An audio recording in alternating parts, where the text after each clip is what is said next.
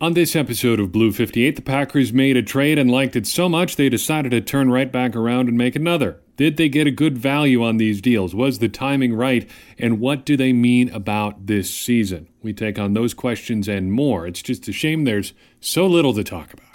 Blue 58! Hello and welcome to another episode of Blue 58, the one and only podcast of thepowersweep.com. As always, I am your fearless host, John Meerdink, diving into the latest headlines and news with you. Uh, the original plan was to take more of your questions than we're going to end up taking on this uh, this episode, but as it would turn out, a lot of the questions you asked when we threw out the call for questions dovetailed nicely with what ended up happening today. So we'll kind of mix them in as we go along and knock off the remaining few at the end. We're going to kind of go through today what happened today, since it's Tuesday as we're recording this, even if you're listening to it on a Wednesday or beyond. going to kind of go through things sequentially um, in in the order that things happened. I guess that's what sequentially means. Um, and then kind of break it down, take a step back, and talk about what it means. So I want to talk about the Ty Montgomery trade first, then talk about the Ha Ha Clinton Dix trade, uh, talk about one trade the Packers were in on but didn't execute, and then we'll talk about what they mean. Sound good? Good. Ty Montgomery is a member of the Baltimore Ravens, headed that way for a 2020 seventh round pick. To me, this says the Packers were going to get rid of him.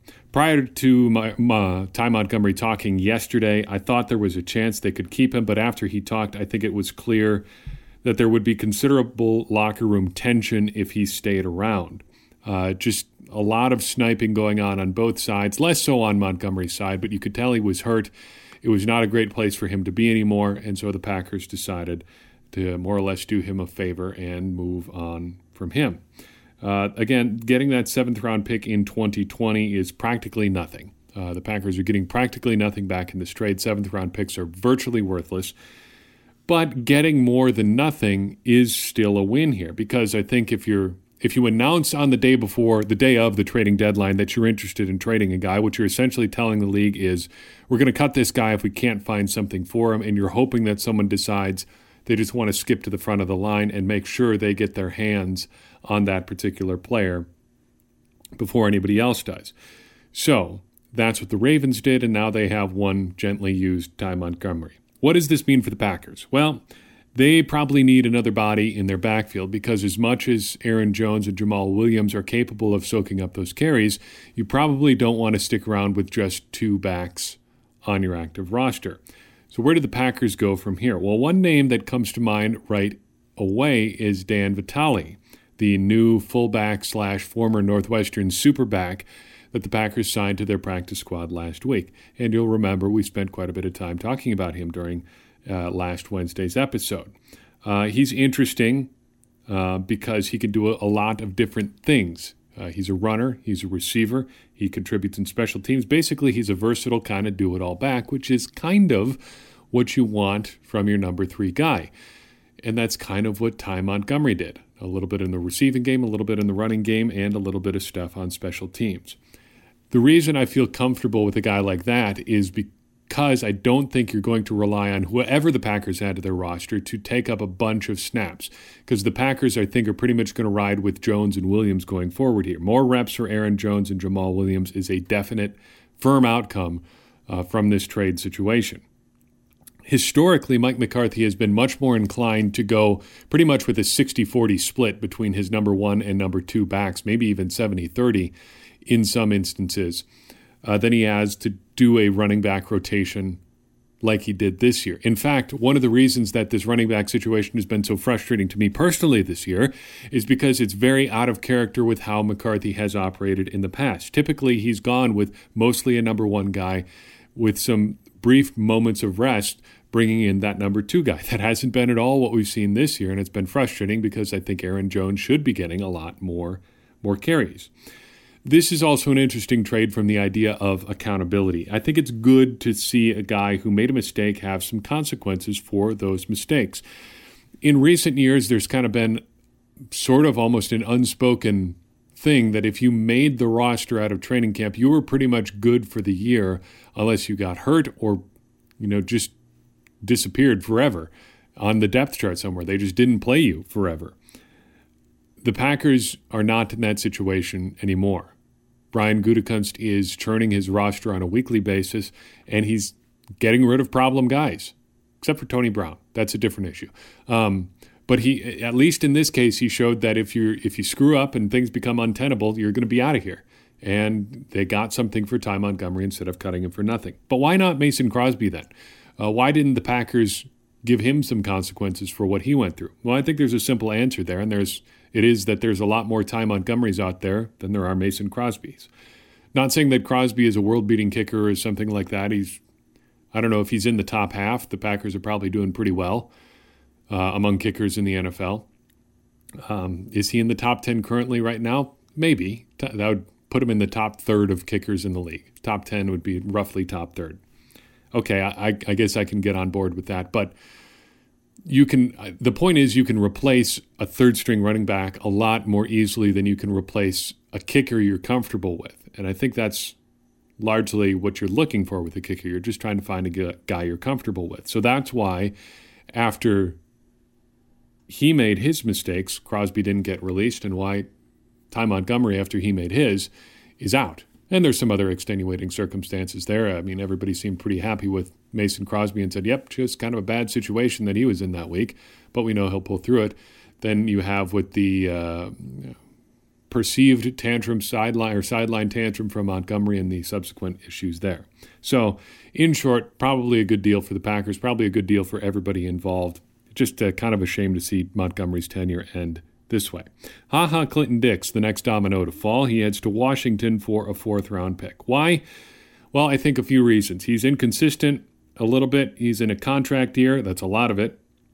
And the Packers basically decided they would try to get their comp- compensatory pick, or slightly better, uh, now as opposed to 2020. So as you'll recall, that that compensatory pick takes into consideration free agents you lose and free agents you gain, and sort of Uh, it weights it depending on the value of the contracts that you give out, and there's this whole formula or whatever. Basically, the Packers would be looking to get a pick back from losing Clinton Dix in free agency the year after they lose him. So that would be 20 for the 2020 draft there.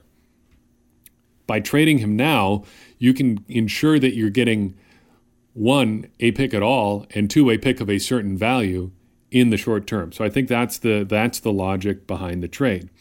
I think this trade is more about haha Clinton Dix the player than the Ty Montgomery trade is about Montgomery the player.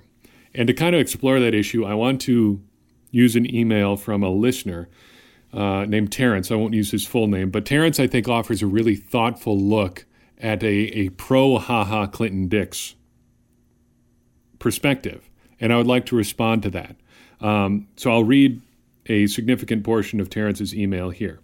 Uh, I was a big fan of haha Clinton Dix, and I could tell you weren't. You seemed a little lukewarm on him.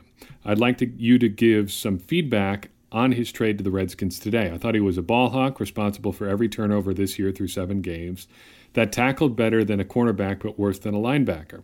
He was the best safety on the team and in my opinion the top in the top 10 in the league. He deserved an extension if not for the fact that he spoke about expecting to be gone after the season. Anyway, I value your opinion and I hope you speak to the situation. So let's go point by point there. Lukewarm on haha Clinton Dix. That's what he's, he says that I am, and I think that's accurate. I am a little bit lukewarm on Clinton Dix, not because I think – I, I don't appreciate what he's done because at times this year I think he's been very good, but I think there's a difference between what I, I perceive as who Clinton Dix is and the player he could be, if that makes sense. Uh, Terrence says Clinton Dix is a ball hawk. I think that's pretty fair. But I do wonder about the quality of his interceptions sometimes. Prior to this season, and I think it's just kind of worked out this way this season, a lot of the interceptions that Clinton Dix tended to get were just based on gross overthrows by the opposing quarterback and not necessarily because he was making a great play on the ball. Sure, you do have to be in position to to make those plays, but a lot of the picks Clinton Dix was making were not necessarily like next level plays by him. But further to that point, uh, I think it is worth noting, as Terrence does, that Clinton Dix has gotten to the ball a lot this year. We track this stat we call the ball hawk index.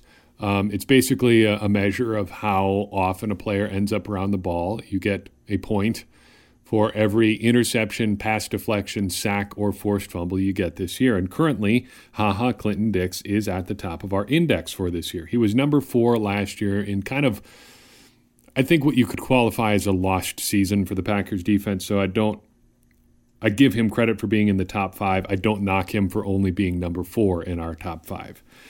As to his tackling, I think the characterization is good that he's better than a cornerback, but worse than a linebacker. But I think the issue there is just his inconsistency. He can be, he can knock you out. He's he's shown that he can give you a big hit now and then, but he just doesn't do it consistently enough.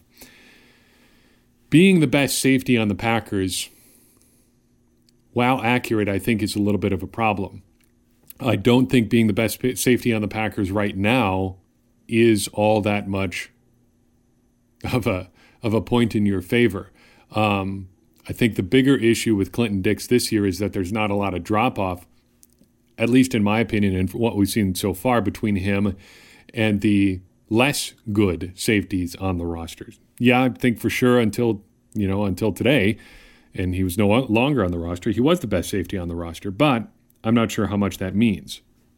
So uh, take it take it with a grain of salt, I guess a top 10 safety in the league and worth an extension? Well, I think this all comes down to the bottom line on, on HaHa Clinton Dix. If you're going to give a guy an extension, you have to be really certain about what what he is. Because you don't want to guess on a player because contracts are all about the future of a player. You don't give co- guys contracts for what they are or what they've done in the past. You give them contracts for what they're going to do in the future, what they you think they're going to do in the future. And I think my personal bottom line on Clinton Dix is that he's just kind of a boom or a bust player. The boom part of that equation is stuff like the plays you saw against Buffalo and against Washington.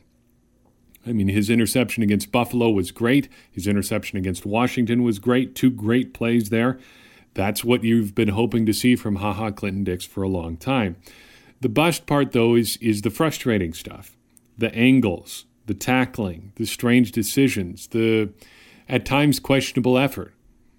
That's the that's the problem. So you add all that together and you kind of have to weigh that equation. And I'm not sure for me if it's my money, I'm interested in locking that guy up for a, a top of market deal because I think that's what it would take to, to keep him. Because if you're re-signing him, you're having to bid on him before he gets to free agency, and then you're kind of just bidding against yourself, and you might be overpaying a little bit. With the safety market the way it was this past offseason, I'm not sure that's the sort of situation that you want. So, what does this mean for the Packers? Well, we got a good question about that from a listener by the name of Anthony. He says, Does Goot Gutekunst feel more confident in Josh Jones than the coaches. Jones was a guy Goot directly scouted at NC State. I feel ha- the Haha trade might further that point and force Jones on the field, just something I thought of, not sure if it holds any merits. Well, for better or for worse, Josh Jones is kind of a big part of the post Haha Clinton Dix safety picture because right now there are only four actual safeties on the roster. There's Jones, there's uh, Jermaine Whitehead, there's Kentrell Brice, and there's Raven Greene if Josh Jones can't play now, he's not going to play ever. What are you going to sit away, sit around and wait for that's not there already? If he can't get on the field with the safety situation like it is right now, I mean, good luck. He's he's probably not going to do it. Here we have a guy who's halfway through his second year in the NFL, and he can't get ahead of yeah three undrafted free agents. He's a second round pick if it's not coming together now, it's probably not ever going to come together. Those others, though, make things a little bit interesting too. Jermaine Whitehead got a lot of playing time on Sunday, some of it uh, in a haha Clinton Dix style role. Kentrell Brice, maybe a little bit more of a strong safety. Raven Greene, a bit of an unknown commodity. But then things get a little bit interesting. Um, Tramon Williams or Bashaud Breeland are both guys that have a little bit of quasi safety experience. Williams played it a little bit last year, over the past couple years, in fact, for the Cardinals.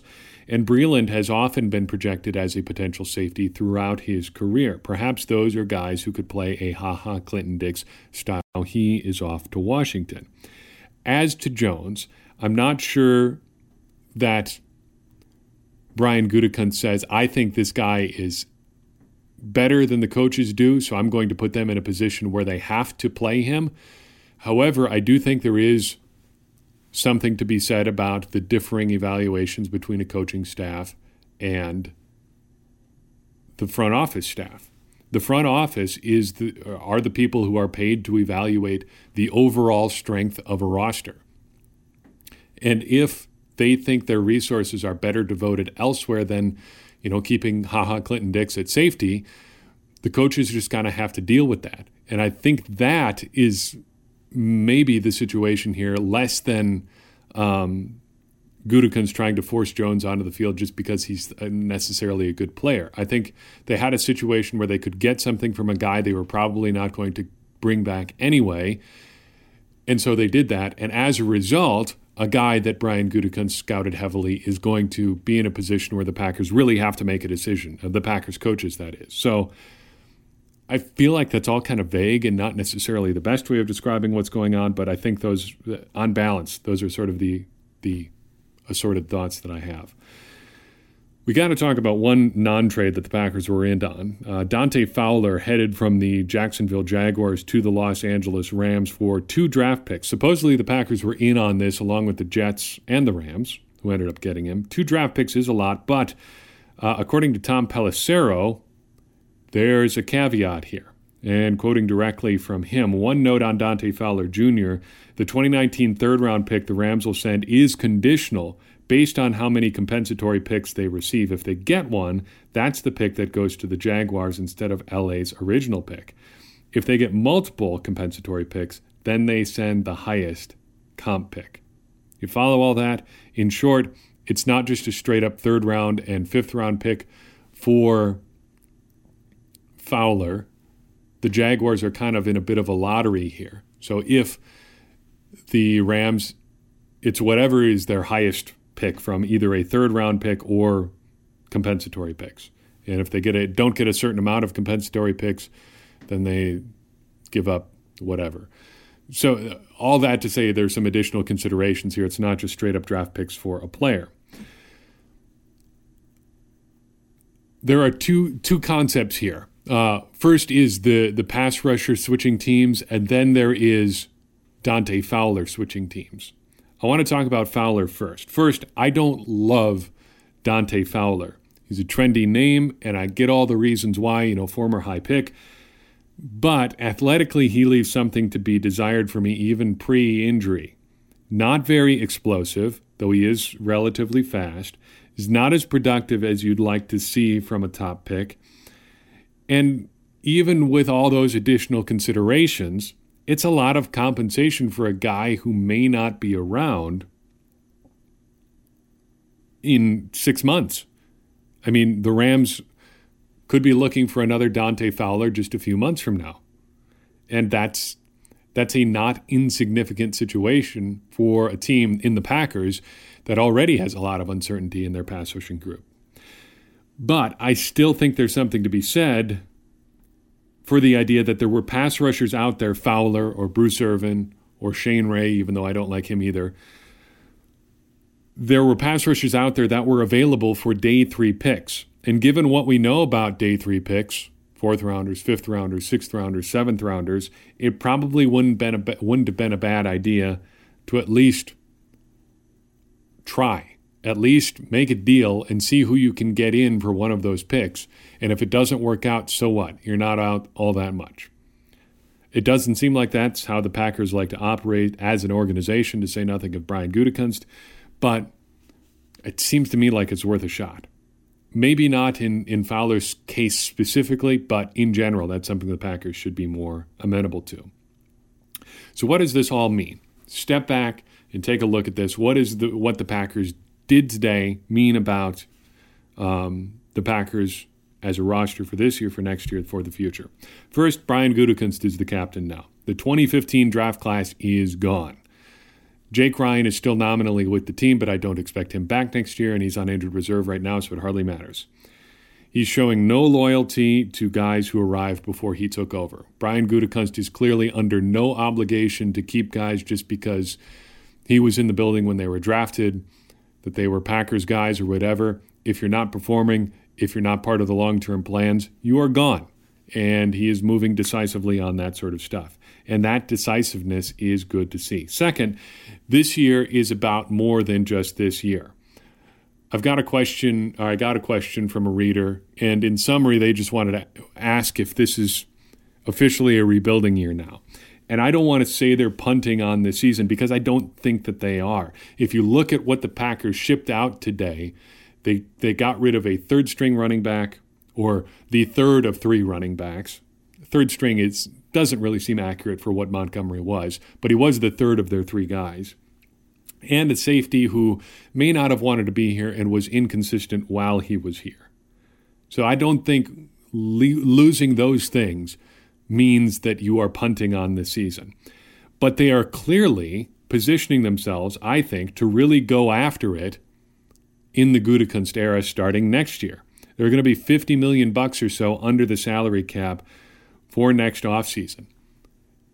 And when they get to that next offseason, the pass rush really has to be priority number one. In the draft, in free agency, it's got to be a priority because they didn't do anything last offseason.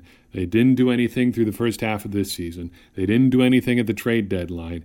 Clay Matthews is gone after this season, or at least taking a significant haircut from a pay perspective, not in real life. Nick Perry, it's complicated. I've got a lot to say about that and probably a different episode, but I think he's going to be back next year. Sorry to say. Um, and but beyond those guys, there's just nobody else there. As nice as Kyler's Fackrell, Kyler Fackrell's sack was on Sunday, they need people there. They need pass rushes. They just need bodies. So off season, pass rush has to be priority number one. And I think they can do it, but it's going to take some work. Let's take your questions as we transition out of trade talk. If you have any further questions on trades as these next few days go by, uh, feel free to reach out. Uh, Facebook, Twitter, email, you know how to reach us. Do it. Uh, I would love to talk about this even more. Um, so don't hesitate, reach out. Um, and I do want to, uh, one, uh, I had a segment built in here for corresponding moves. Real quick, let's do that um, before we get to your questions. Corresponding moves. The Packers have two roster spots. One of them is going to be Trevor Davis. I am convinced of that. Uh, of the two receivers the Packers have on injured reserve right now, he can benefit them the most. Uh, the Packers need a kick returner. He does that consistently. Uh, the Packers need a punt returner. They could use some significant help there. And with Tramon Williams taking on potentially a bigger role in the secondary, Trevor Davis would be a good fit there at punt returner, and he's good at it when when he's back there. So that'd be good to see. Uh, that other roster spot, I think it's probably going to be a running back, and I would really prefer it if it was a running back because you don't want to go through too many games with only two guys at that spot. More as on that stuff as it unfolds this over the next couple days. Your questions, real fast here. Don't want to don't want to waste your time too much.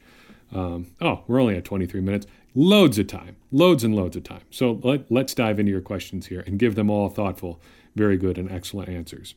Uh, fakedoor.com, fakedoors.com, excuse me, asks Is Aaron Rodgers good enough to beat Mike McCarthy? Well, it depends what he's beating him at. Uh, checkers, who knows? Chess, who knows? Chutes and ladders, kind of a game of chance. War, that card game where you just flip over one card at a time, also a game of chance. So uh, it depends a little bit there. Fashion, probably the edge to Rodgers. Uh, eating dairy, Mike McCarthy's definitely got an edge there. Press conferences, it's a bit of a toss up because I find Mike McCarthy's press conferences entertaining, um, even if he doesn't say a whole lot. But I think the edge probably goes to Rodgers. He does wear some nice sweaters there sometimes. Uh, the plain gray polo shirt, though, on Sunday didn't do a whole lot for me. Uh, playing football, Rodgers definitely a lot more accomplished there. Coaching football, I would say McCarthy. Uh, Rodgers has a little bit of a struggle in the people skills area, which is a big part of being being a head coach. So I think uh, think McCarthy comes out there. All that being said, though, uh, hard to say if Rodgers is is capable of beating McCarthy or if, if he's good enough to beat Mike McCarthy. Clearly, they were asking something else there. So let's talk about what they actually mean. Is Aaron Rodgers good enough to overcome the weaknesses in Mike McCarthy's scheme and general coaching? Yes, but that's not really the issue. It's not really an issue either. Uh, the Packers' scheme is fine. Uh, could it be better? Sure. Absolutely. Uh, but here's here's the thing: Sean McVay's scheme could be better. Kyle Shanahan's scheme could be better. Everybody's scheme could be de- better. Do they have as much room for improvement as Mike McCarthy does? No, but the scheme is fine. It's not like the Packers are out there running single wing in 2018. If the Packers execute and have been executing, they would have been fine throughout most of the first half of the season. Um, I think if the Packers execute a little bit better on offense against the Vikings, it doesn't matter what the Vikings do in terms of a comeback or what the Packer or what the refs call on Clay Matthews. If they execute better early against the Detroit Lions, the Packers probably win that game too. If they execute better against the Washington Redskins, the probably they probably win that game too.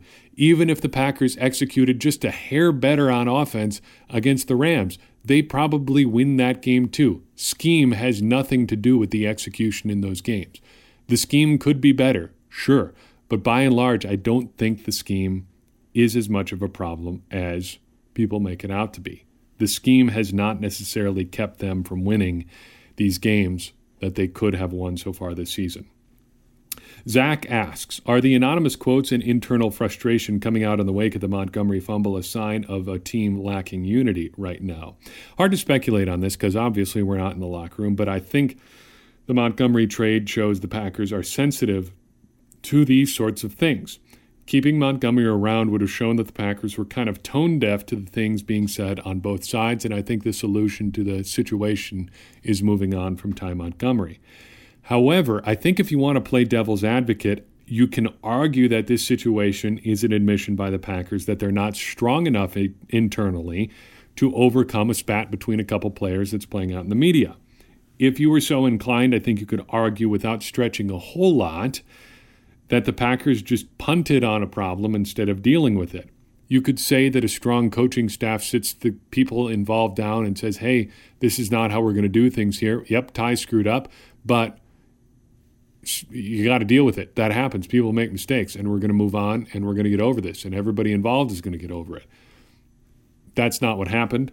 And I also think that you know, just moving on from a guy is something that tends to happen with low level roster players. Anyway, that's what Montgomery was, so the Packers just moved on. If he was if it was Davante Adams who made a terrible game ending fumble and then people got, you know, into a, a tiff over it, then I think you have to deal with that internally. And they would have been forced to. But being who these people are, I think they, they probably just decided it was not worth the trouble. Callum asks Does Pettine change the scheme for the Pats despite the excellent performance? It feels like the six DB sets were to cancel out the Rams' chunk plays. Is Brady or happy? Is Brady happier to throw underneath and get his backs on linebackers? He'll also diagnose much easier than Goff.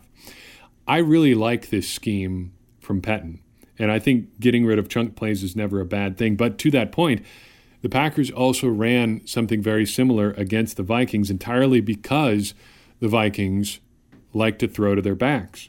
Dalvin Cook was was very much in that sort of vein of, of player they like to get involved through the air that way. And the Packers ran a bunch of six defensive back looks as a result. So I think where this gets interesting is pressure on Brady. The Packers' approach to this game, the game this weekend comes down to pressure. Uh, Jared Goff escaped or avoided or mitigated some of the pressure the Packers put on him with his mobility sometimes. But Brady is not going to be that guy, in part because he started playing football professionally, I think in 1976, possibly earlier. I would have to check the notes on that.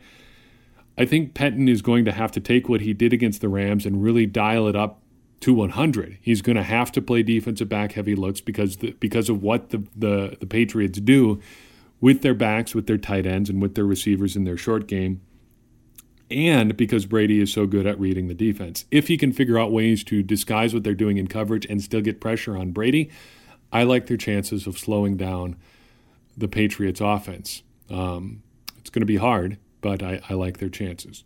Speaking of the Patriots, while I've got you here, I think something that you need to take some time and look at is how Bill Belichick talks about Mike McCarthy. This is an interesting case study of the difference in perception locally and nationally and among peers. I think locally and nationally, people are pretty much in agreement on on Mike McCarthy. Uh, they think he's wasting Aaron Rodgers. They think his scheme is terrible, and that you know he's just a, a bad coach who's ill suited for what the Packers are right now. And there are large parts of that that may be true.